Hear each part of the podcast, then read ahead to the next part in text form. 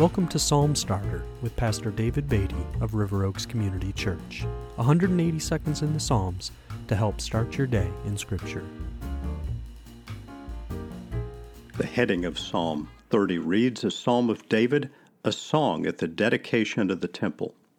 I will extol you, O Lord, for you have drawn me up, and have not let my foes rejoice over me. O Lord my God, I cried to you for help, and you have healed me. O Lord, you have brought up my soul from Sheol. You restored me to life from among those who go down to the pit. Sing praises to the Lord, O you his saints, and give thanks to his holy name. For his anger is but for a moment, and his favor is for a lifetime. Weeping may tarry for the night, but joy comes with the morning. As for me, I said in my prosperity, I shall never be moved. By your favor, O Lord, you made my mountain stand strong. You hid your face I was dismayed. To you, O Lord, I cry, and to the Lord I plead for mercy.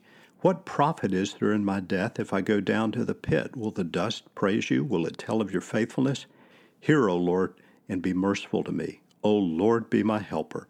You have turned for me my mourning into dancing. You have loosed my sackcloth and clothed me with gladness, that my glory may sing your praise and not be silent. O Lord my God, I will give thanks to you forever. Psalm 30 is a blending of praise to God for his past faithfulness and prayer for his continued mercies, along with a commitment to praise God forever. And there's a short teaching in the middle of Psalm 30 that I think is particularly important. It's found in verse 5. And again, verse 5 reads, For his anger is but for a moment, and his favor is for a lifetime. Weeping may tarry for the night, but joy comes with the morning. The lesson is this for the one who truly knows the Lord, sorrow and suffering will have an end. Verse 5 is a call to persevere in trusting the Lord, knowing that while weeping may endure or tarry for the night, joy will come in the morning. Joy will ultimately come. Now, this is ultimately fulfilled for the believer in the life to come, because this life throughout will include suffering and weeping. Eternal life with the Lord will not. Would you join me as we pray today?